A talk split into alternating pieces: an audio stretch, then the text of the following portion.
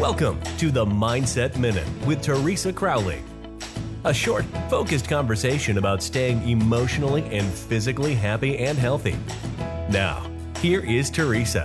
The podcast today is about being grateful, being present gratefully. And what does that mean to you? Is it as simple as being present in the present?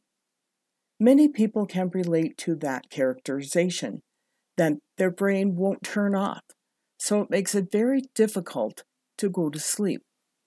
Are you playing in the past or the present? Does this happen to you? If you must look back, do so acceptingly and with grace. Accept the things that you cannot change and look forward prayerfully. Stop losing sleep and look forward with a grateful heart of what was and what is going to come.